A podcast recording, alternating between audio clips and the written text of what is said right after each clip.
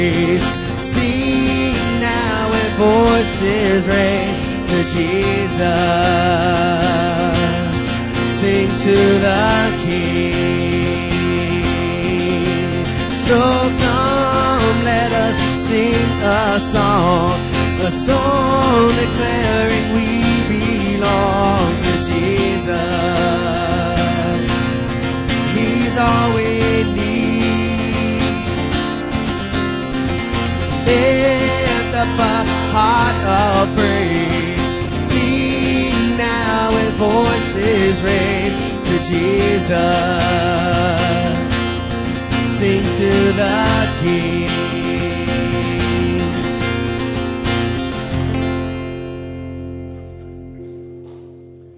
Hey, good morning. We are glad that you are here today, and uh, we're going to greet each other at this time, and then we are going to have a baptism. So we're glad you're here. If you'll just greet those around you. Thank you for being here.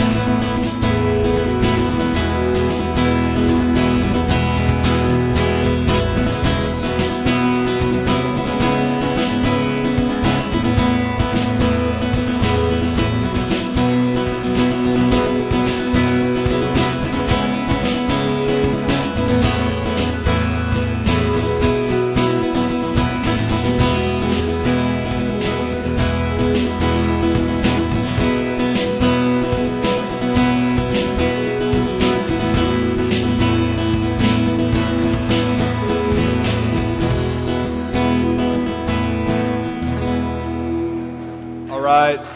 Good. Take a seat. Find your seat. Uh, this morning, we get the privilege uh, to have a baptism, and the water is warm. Nice. Um, this morning, we get to baptize Kylie Jones. Come on, Kylie. Yeah, come on. Come stand over here. It's warm. It's very warm, she says. Um, Kylie has some family here. I'm not seeing your dad. I see your sister and family on the back row. There we go. Oh, there you are. You're in the shadows back there. I can't really see. Hey, you can stand, face everybody so they can see your face. Um, Kylie uh, started coming to our church kind of by chance, actually, uh, not really on purpose the first time. She um, great friends with Bree Martinez, and one day after basketball practice, uh, her dad couldn't pick her up, so she went home with Bree, and it was a Wednesday, and Bree was going to church, and so Kylie kind of had to tag along. And uh, really, ever since, she just kept coming back. Um, that was probably a year and a half ago now, yeah, something like that. And um, Kylie didn't really grow up in the church. She had been a little bit, um, so didn't know a whole lot, but she started coming. and uh, she came with us to camp this summer. And the first night, uh, the preacher did this illustration with four chairs, and I can't remember all that the chairs represented, but the first chair was kind of uh, a Christian, a solid believer in the faith, and somebody who um, had a relationship with God and was walking with Him daily. And then the second chair was maybe someone I don't know, but the third one I can't remember as I've slept and had a baby since then, but uh, or I didn't have a baby, um, my wife did. I can't take credit for that. But the third chair was the one that stuck out to Kylie, and it was somebody that just didn't know. It wasn't that that they were against God. It wasn't that they um, hated God or anything. It's just I, I don't know what I believe. I don't really know where I stand. And so Kylie, uh, that night, that spoke to her that she didn't know. She had never really thought about um, those those questions of Am I saved? Do I know God? And uh, so she walked forward that night, not with her friends. She just went forward because she knew she needed um, God in her life, and she didn't have that through Jesus. And so uh, she talked with Maddie that night, and they prayed. And and so that night in June, uh, was it July? I think it was June. Um, she was saved at camp, and so um, she's been hounding me, and we've been trying to uh, follow up with baptism ever since. And so she, we finally got together this week and made it work. And so she's here today because she knows that she uh, is a believer in Jesus, and she wants to let y'all know that, even though she doesn't want to say that herself, even though she's shy. She's going to stand up here and confess that before y'all. So we're going to baptize her. So sit down. Right, you're going to grab my arm, both hands however you want to. It doesn't matter. Baseball bat. Kylie, it's my privilege as your new brother in Christ to get to baptize you as my sister in Christ. In the name of the Father, and the Son, and the Holy Spirit. The old person is put to death, and a new person is raised in Christ Jesus. Yeah. Woo!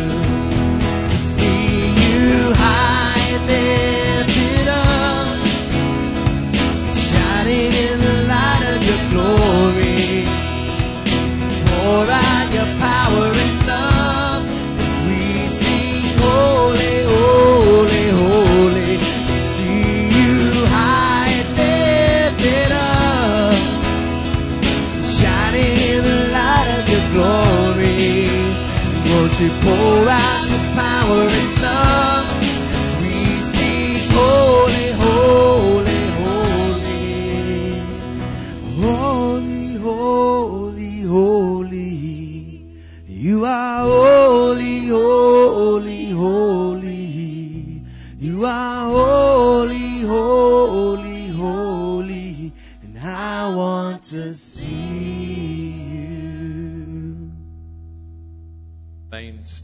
This morning. I wanted us in just a moment to pray uh, specifically for our uh, state as we recover from uh, Harvey and also pray for Florida this morning.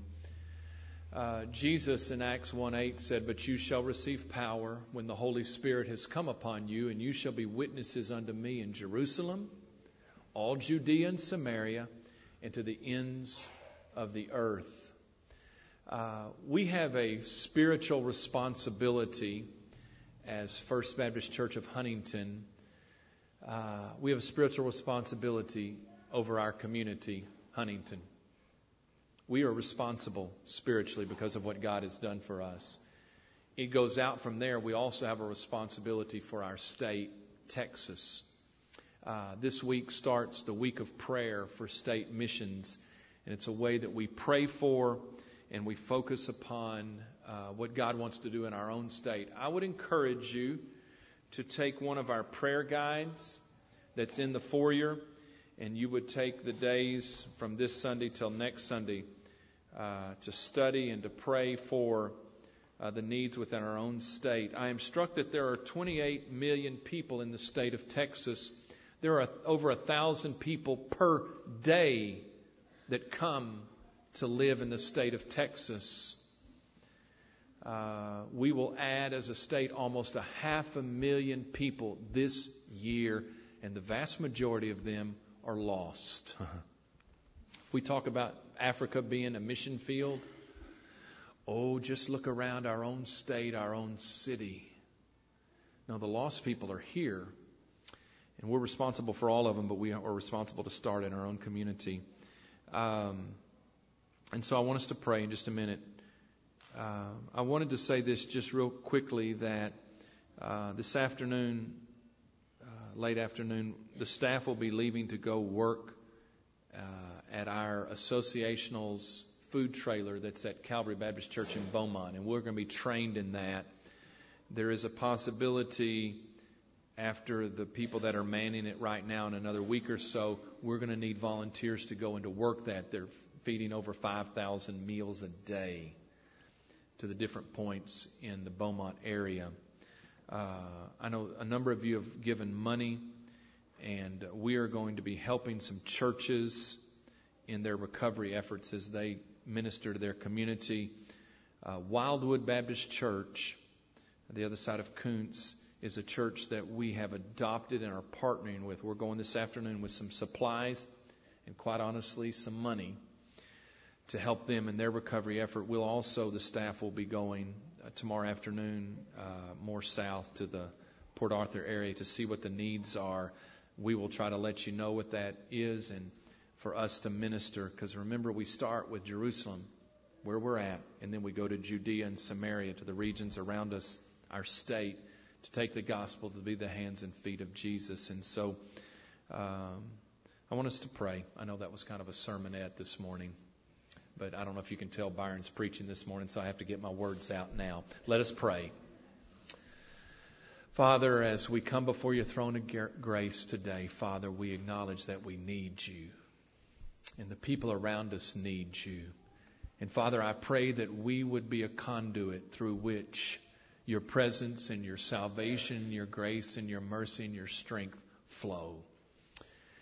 And so I pray that you would not just fill us with yourself, but you would fill us so that we could then uh, touch other people and connect with other people. And so I pray that you'd lead us and guide us as a church. You would individually, as a group, Father, to minister to the people that are in need, uh, first in our own uh, part of the country. And so we pray for those today that, Father, still are hurting and are in the midst of extreme difficulty along our Gulf Coast. And we pray for resources and people to minister. I pray that the church would be unleashed and that your gospel would be known and your grace and mercy would be known in those people, and you would be their source of strength. You would be eternal God to them. And Father, today also our hearts go out for many, many thousands and tens of thousands, hundreds of thousands in Florida, even as we speak now, that need your grace and mercy. I pray that you protect them. I pray for resources to flow to them. And I pray for the church to be unleashed. And Father, I've been touched this week to see a group from Florida that's come to feed people in Beaumont, Texas. And I pray for your, their safety as they travel back even today. And I pray that you would, I pray for safety. Father, in the midst of the storm, Father, we thank you that you are our rock. In the midst of the storm, we pray that we'd plant our feet on you and you'd use us in these days. And we pray it in Jesus' name. Amen. You be seated.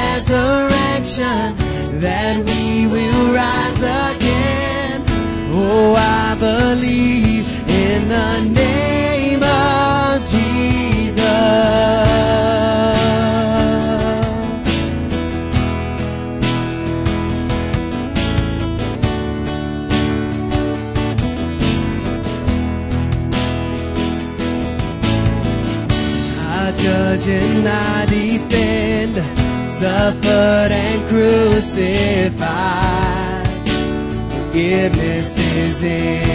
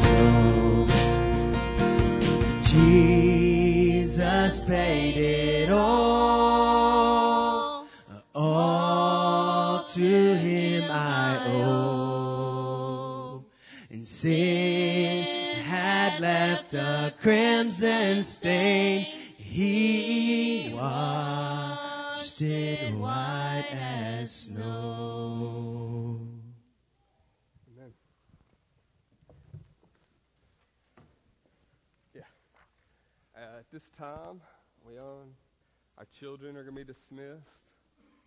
That's uh, just working. Testing, testing, testing.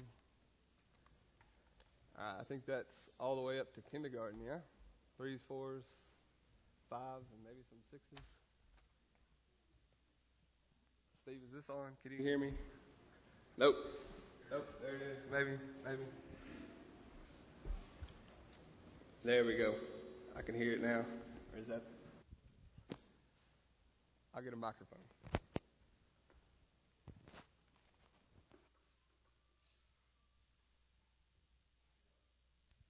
We'll see how this goes. All right, if you got your Bibles, you can go ahead and turn to Philippians chapter 3. Philippians chapter 3, and we'll kind of be moving around a little bit. Um, in this uh, sermon series this fall, uh, we're talking about, uh, it's entitled Connect. We're talking about connecting relationships, right? And uh, as we talked about thus far, all of all of our relationships on this earth, how we interact with those in the church, how we interact with those outside the church, how we interact with our family, spouses, children, it's all born out of our one main relationship, which is our relationship with God, right? That's the first and primary relationship. And so if that relationship isn't right, if something's wrong with it, then our relationships on this earth are going to be impacted and they're not going to be right. Um, and so we have to start right there. And so we're going to spend a couple weeks talking about our relationship with God. It is a relationship. Um, but the reality is, is we have to stay there every day. We have to keep coming back to our relationship with God. Um, so last week, what we talked about was one of the ways we understand our relationship with God is relationships on this earth, right? And so we talked about last week uh, the relationship of being a, a son or being a daughter, right? And we talked about that's one way we understand our relationship with God is how we interact with a father or how we interact with a mother.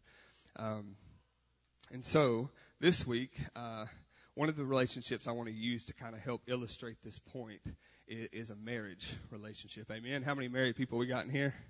Probably, probably more than half. Um, some of you have not yet been married, and you will one day. Some of you won't. Um, whoop, whoop. And uh, so I just wanted to think real quick. Uh, how do those marriage relationships come about? You know, everybody loves to tell their. Well, I don't love to tell my story, but when, when people get engaged, they want to hear how how how did it all happen? How did you come together? How did y'all get to know each other? And mine and Maddie's story is kind of, I'm not even going to use it because it's weird. I, we were in two different countries when we met, and that's not normal. But how, does how does that typically work? How do, how do we move from being a single to being married? So um, this is different, obviously, for different cultures and different times, but right now, this is typically how it works. And I'll speak from a guy's perspective. You show up somewhere, maybe friend's house, uh, a sporting event, and for some reason that day, your eyes just go, right to her, right? And you see her in a different way than maybe you've ever, maybe you knew her before, right? But that day, something about her strikes you, right? You're like, man, I never noticed her before. And there's some, it may, maybe her looks, it may be her personality, maybe how she, how she acts, how she treats people, but something about you, something about her strikes you, right? So normally you're not bold, right? So, but normally you go up and you might engage in a little small talk, but that day you're doing it to try to get to know them, right? You, but you kind of stay safe, right? You kind of stay surface right up front. Not a whole lot of deep questions. You're just trying to get to know each other. But you engage in all this little small talk, and eventually what happens is, man, I really like her. I really like her. I like, and I want to know more about her. And hopefully she feels the same way. If she doesn't, boys, move on, okay? If she doesn't feel the same way, move on. But when there's this, there's this moment where both feel that way. I mean, I want to know more about you. You want to know more about me. And so somebody gets the nerve, hey, let's go do something together. We call it a date, right? And call it a date, boys, when you do it. Don't just say, you want to hang out. No, call it a date. You want to go on a date with me. And so you go on this date, but what happens there? You move past that surface, right? And you start to get a little deeper. You start to ask more personal questions. You start to open up, right? And things get a little more, there's a little more trust. There's a little more depth. And you're really beginning to know each other. And what happens through time and dates and dates is like, you get to this point where you're like, man, I know this person. I, I, and I like this person and I love this person and I want to spend the rest of my life with this person even. That's what happens. And you think, man, I could never know them more than I know them right now. Now here's where I need my married folks. You think you know somebody and then you marry them, right?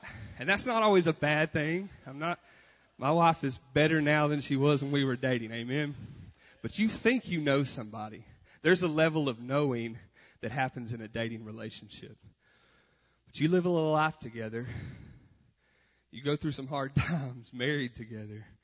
And there's a depth to that knowledge, right? I know Maddie now more than I've ever known anybody in my entire life. And we've been married, some of y'all would still say we're in the honeymoon phase. See, but there's this whole other level. God describes our relationship with Him in scripture at different points as this marriage type relationship. Okay, and so just as there is um, a depth to how much I know Maddie, like that should be the same in our relationship with God. Amen. So our, our knowing of God, and that's what we're going to talk about, is knowing God today.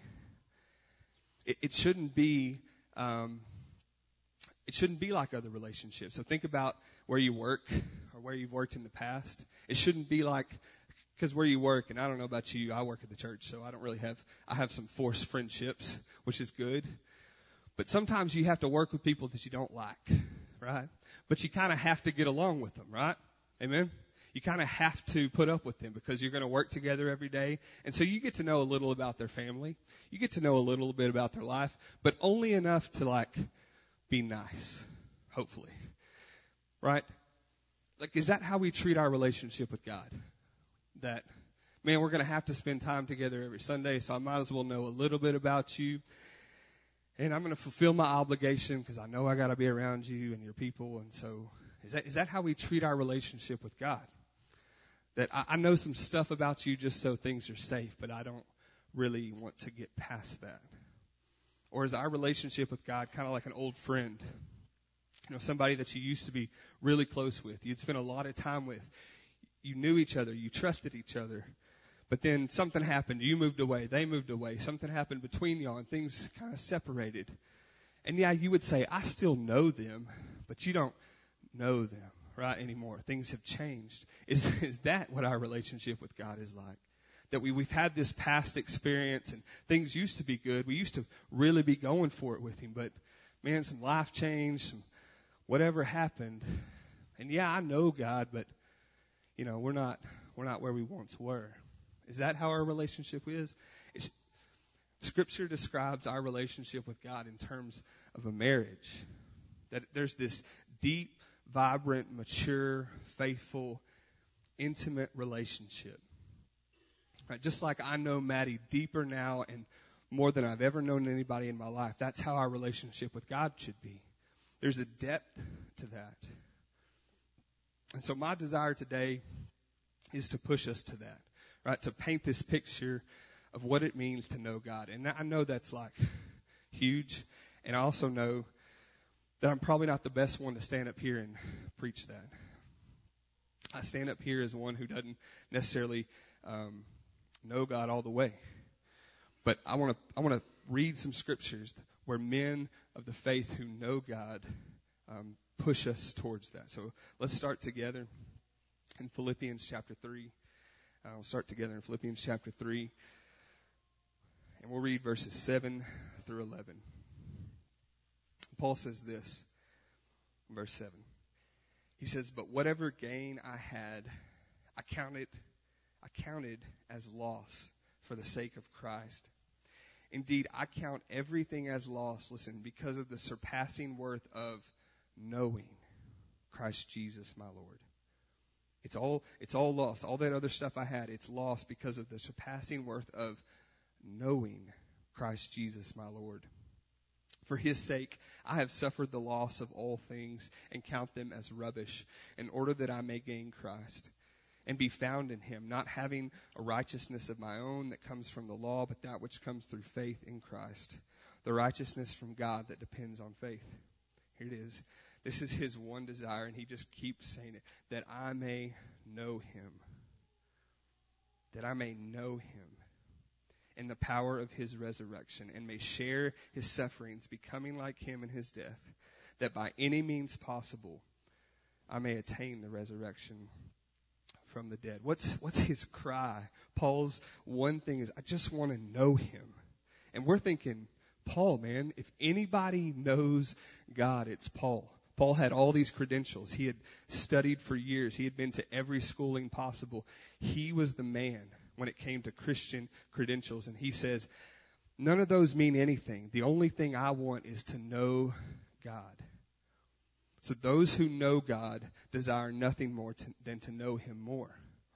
They want more of what they already have. They can't get enough of God.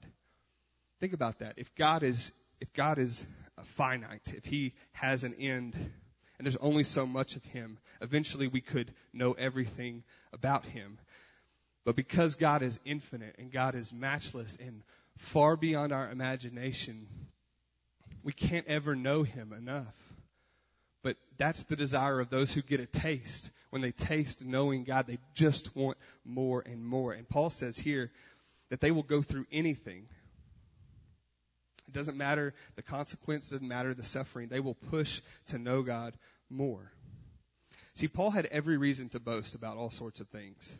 Um, we have different reasons we boast in our Christian culture. Um, I won't even name them because uh, it would sting a little bit. We could boast about all sorts of godliness and boast about all sorts of knowledge that we have about God and who He is and our theology and all this stuff. And we can boast. And Paul says, all of that stuff I just count it as loss. It doesn't mean anything. It's not worth a pile of beans.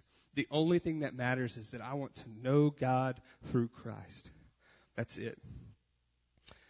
Uh, I've, I've, read this book a few times. I, I, forgot to bring it this morning. It's a book called Knowing God, and it's written by a man named J.I. Packer. Anybody read the book Knowing God?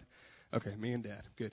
Well, I'm actually lying. I've never actually finished the book. I've tried like three or four. Have you ever finished the book? You're assuming so. Okay. Well, I'll confess, I've tried to read the book probably three or four times, and I've never finished it, uh, which I guess is kind of a metaphor for um, a spiritual life that I can never finish knowing God, right? Just, just kind of get distracted somewhere in the middle. I just, I just can never finish it, right? So I'm just going to leave it there. I'm never going to finish it because it's a reminder. Um, but J.I. Packer has some incredible quotes in there. So I want to read some of those today. Here's what he says about this.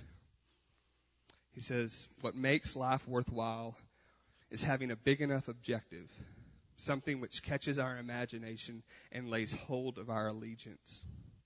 And this the Christian has in a way that no other person has. For what higher, more exalted, and more compelling goal can there be than to know God? He says, you want, you want some purpose in your life? You want a huge goal? You want a huge objective? Seek after this. Seek to know God. He says, people look for that in all sorts of other things, but he says, we have the highest objective. We have the highest purpose, which is to know God. So I want to start and just talk about that today. What does it mean to know God? And what does scripture say about that? 2 Corinthians chapter 4. Flip to the left. 2 Corinthians chapter 4 verse 6. And I think this is important that we start here. 2 Corinthians chapter 4 verse 6. We won't read the whole context, but it's good. Verse 6, he says, For God who said, Let light shine out of darkness, has shone in our hearts to give the light of the knowledge, the knowledge of the glory of God in the face of Jesus Christ. For God who said, Let light shine out of darkness, has shone in our hearts to give the light of the knowledge of the glory of Christ. The first point is this, is that those who know God were first known by God. And you may, that, that seems maybe trivial, doesn't seem that important, but those who know God were first known by God. That's what he said in this verse. Just like God looked at the darkness when he created the earth and he put light into it so that we could see. He did the same in our hearts. He says he's shone in our hearts so that we could see what? The knowledge of God in Jesus Christ. See, we don't know God because we went searching for him and found him. We know him because he cast light and we saw him. Those who know God were first known by God. Now here's the here's the baffling thought about this, okay? God knows everything, right? And so when he looks at me, he sees everything that not everybody else can see. You, you have a perception of who I am as a person because you watch my life, you watch how I live, you watch how I interact, but you don't know everything about me. Who does? God. And God, it says that God saw us and knew us before we ever knew him. Now think about that. He knew every wicked thing about us. He knew the darkness that existed in us. He knew the sin and how we had rejected him. And he loved us still. Now think about if dating worked like that, right? If you had to wear this, present your papers with all of the junk about you, all the bad things you had done, right? Like if you get that list, like you're you're running the other way. You're not choosing to date that person. Am I right? If I knew everything about everybody, then I would turn away, right? I wouldn't want to date them. I wouldn't want to marry them if I knew all the junk. That stuff comes out, right? Here's the baffling thought about this. God knew us first, and He loved us still. Do you get that? He knew everything about us, and He still chose relationship with us. He, he saw it all. Nothing was a surprise to him. He saw us and he knew us and he loved us still. Here's how J.I. Packer says it. He says, I know him because he first knew me and he continues to know me. He knows me as a friend and one who loves me. And there is no moment when his eyes off me or his attention distracted from me, and no moment, therefore, when his care falters. He keeps going. There is certainly great cause for humility in the thought that he sees all the twisted things about me that my fellow humans do not see. And he sees more corruption in my heart than that which I can see in myself. He says that's humbling that God would want to know me when he knows how wicked my heart is. But then he goes on. He said, There is, however, equally great incentive to worship and love God in the thought that for some unfathomable reason, he wants me as his friend and desires to be my friend and has given his son to die for me in order to realize this purpose. See, first and foremost, in our knowing of God, it's that God knew us first. He saw everything about us, and He still chose relationship with us. He knows everything about you, and He still wants relationship with you. God knows us, and He loves us still. All right, flip over to John chapter 17. John chapter 17, verse 3. So now that, now that we see how this relationship comes about, God initiating with us, God coming to, coming to us and showing us Him so that we can be in relationship. What does that life look like with Him? John 17 verse 3. And John says this, and this is eternal life, that they may know you, the only true God, and Jesus Christ whom you have sent. Think about that. Read it again.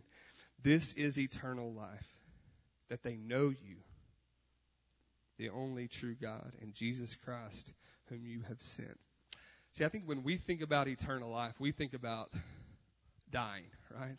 We think about what happens after we die. We think about heaven and pearly gates and being with God and seeing loved ones. That's what we think of as eternal life. But John says something kind of different than that. He says, here's what life is. Here's eternal life. That they may know you, the only true God. I think what he's saying is this. The essence of what it means to have life is to know God. The essence of what it means to have life is to know God. It's not just something after death. It starts now. It starts once we have a relationship with Him. Now here's what I want to say though. This, this knowing God is way, way, way, way, way more than just knowing some facts about God, than just knowing some truth about God. So it's like big church words like He's omniscient, He's omnipotent, um, He's a Trinity, He's got a son named Jesus, He created the earth in seven days, right? Th- those are facts about God, but just because I know those facts doesn't mean that I know God. It's more than knowing God is more than just having the right answers for the test, or let's be honest, having the right answers for life group, right? So that you don't sound dumb when you answer. There's a there's a knowing God. You can know those facts and you can know those right answers, but that doesn't always mean that you know God, right? And, and knowing God is way more than just knowing the right theology, knowing how John fits together with Psalms and how the Bible works and all. You can know all that stuff. You can be incredibly smart and you can have a head full of knowledge and not know God, right? You can know a lot about God without knowing Him. It's so much deeper than just facts. It's experiential because I can know a lot of facts about Maddie. You know a lot of facts about Maddie, but I know Maddie in a way that none of you ever will, right? Our knowledge of God should be way more than just facts. Here's how Packer says it. I don't think I quoted this one on the screens, but he says this. One can know a great deal about God without much knowledge of Him at all. One can know a great deal about godliness how to live a godly life without much knowledge of God. He says there's no shortage of books or sermons on how to pray, how to witness, how to read our Bibles, how to tithe our money, how to be a young Christian, how to be an old Christian, how to be a happy Christian, how to get consecrated, how to lead people to Christ, how to receive the baptism of the Holy Spirit, or in some case, how to avoid receiving it, how to speak in tongues, or how to explain away Pentecostal manifestations. And generally, how to go through all the various motions. He's saying you can go find a book on how to live a godly life and never know God at all. You can go listen to sermon after sermon on how to. He says you don't have to know God at all to do that. He says one can have all of this and hardly know God at all. Here's an example. Let me tell you about my friend Donald J. Trump my friend, my boy. He was born in Queens, New York. He grew up in New York. He went to some of the finest schools. They were fantastic, right? Um, that's the word he uses a lot. Fantastic.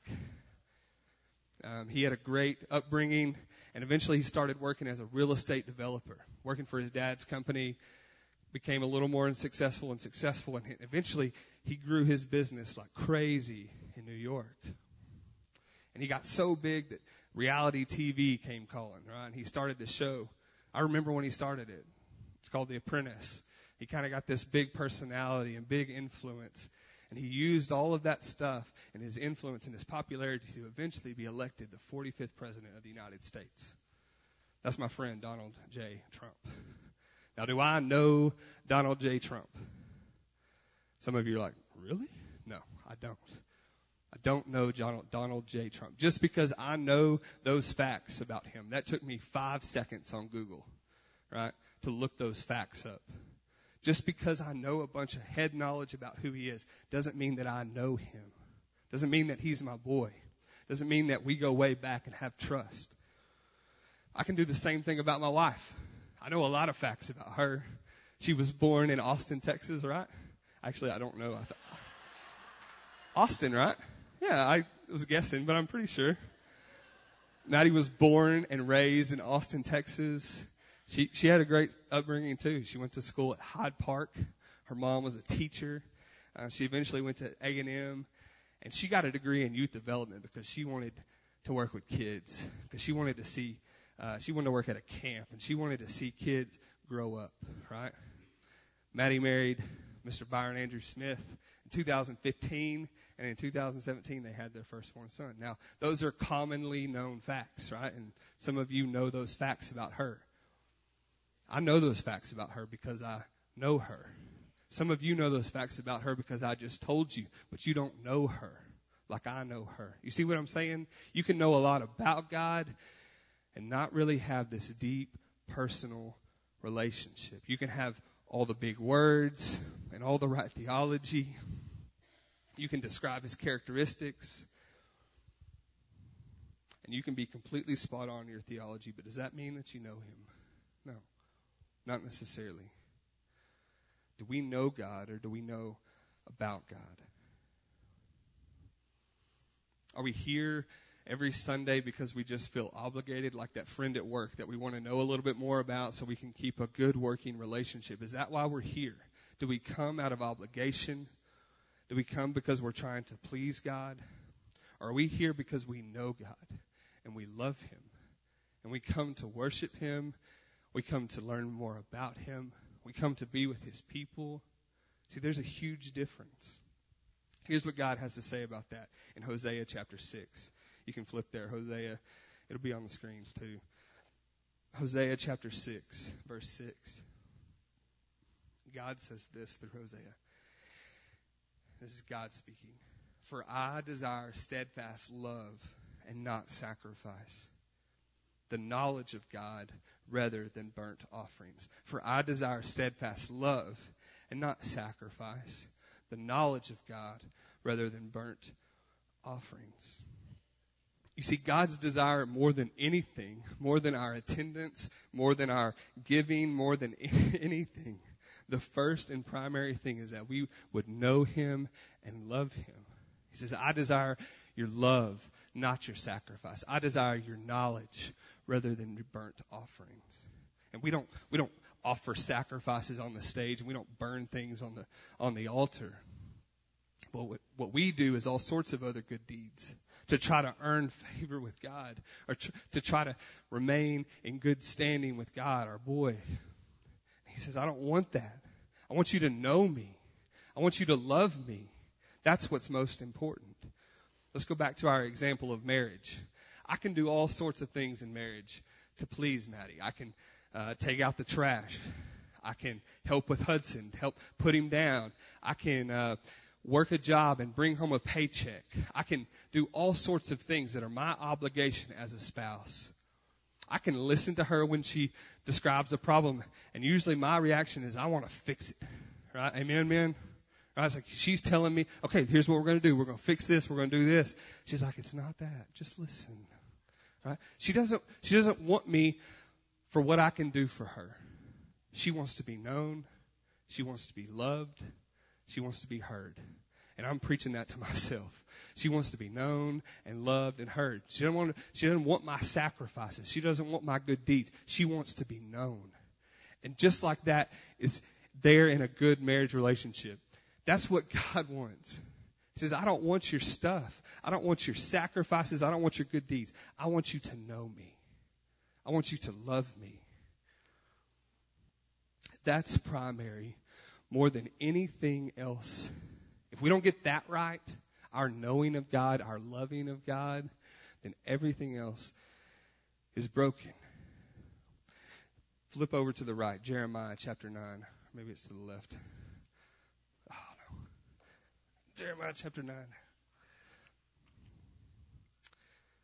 going to read it from my notes. Jeremiah 9, verse 23 and 24.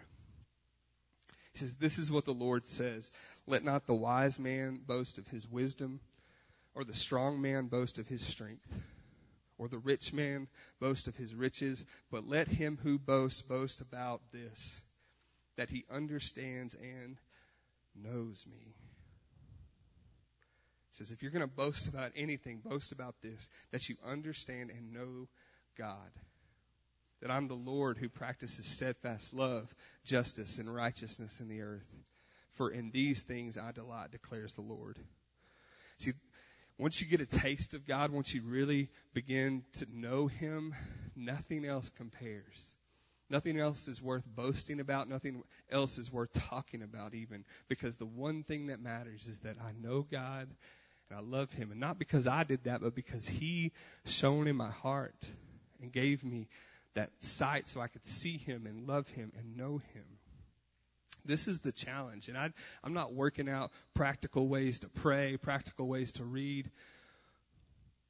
The challenge and the, the picture here is to know God and know Him more than just knowing facts about Him, but to have a deep personal relationship with Him.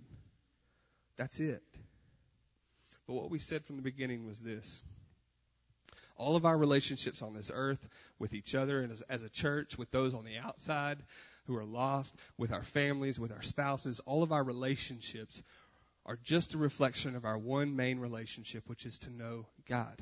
And if that's not right, then these won't be right. But if this one is right, then it will affect how we live all these other relationships.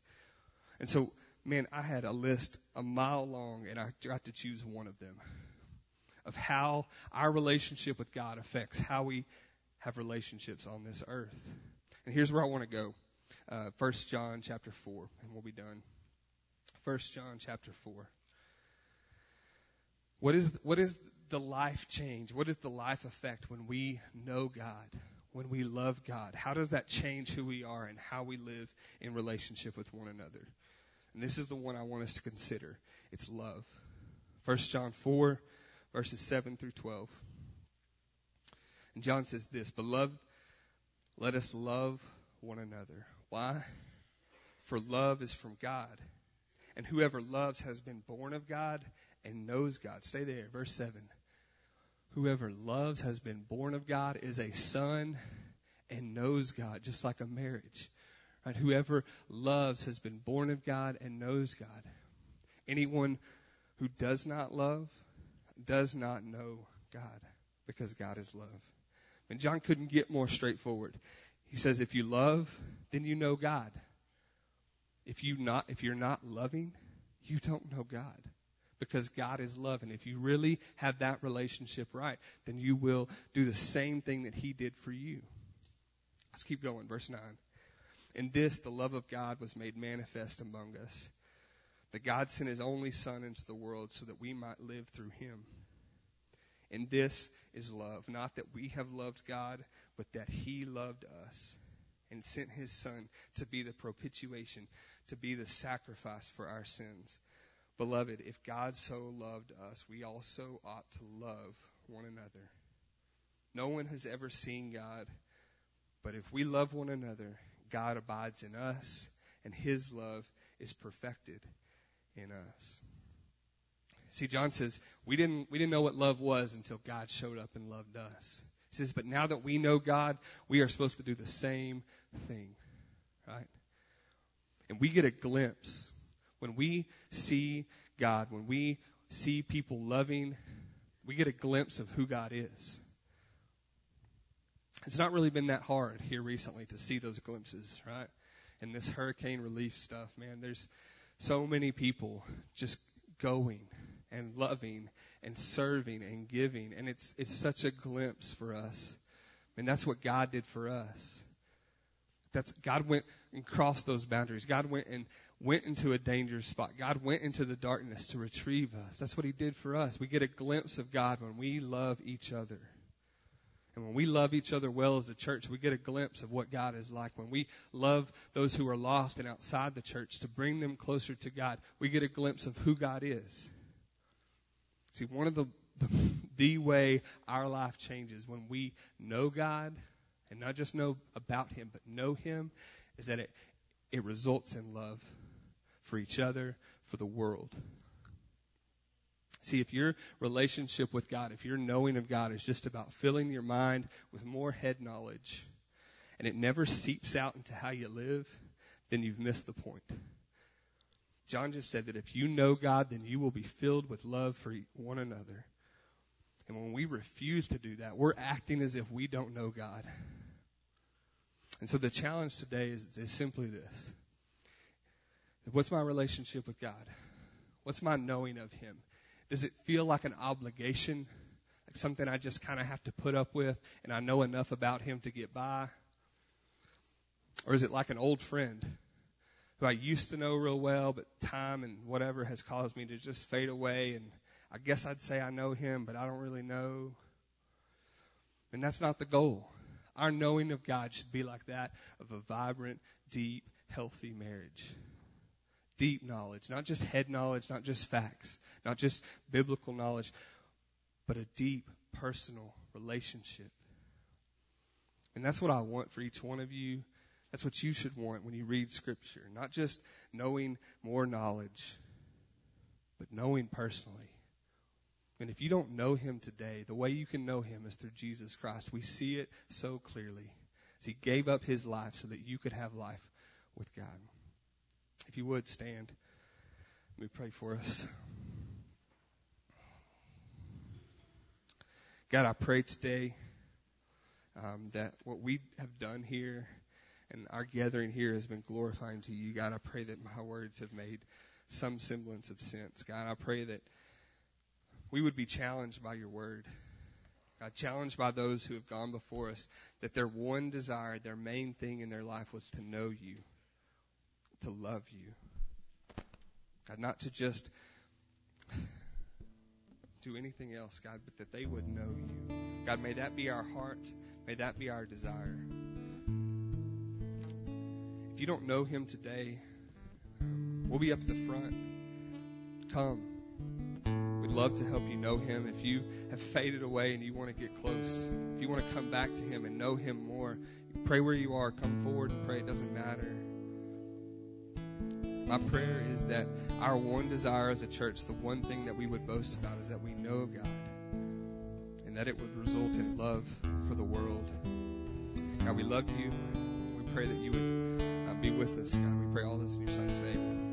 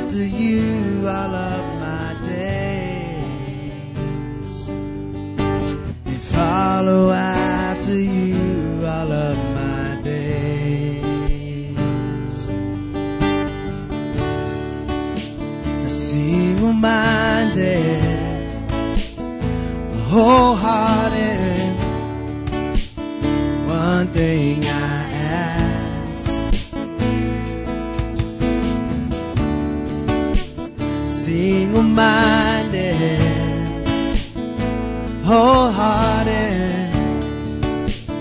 One thing I ask, that I may gaze upon your beauty, O Lord, that I may seek your holy face, that I know you in an intimate way, and follow after you all of my days, and follow after you all of my days, and follow after you all of my days.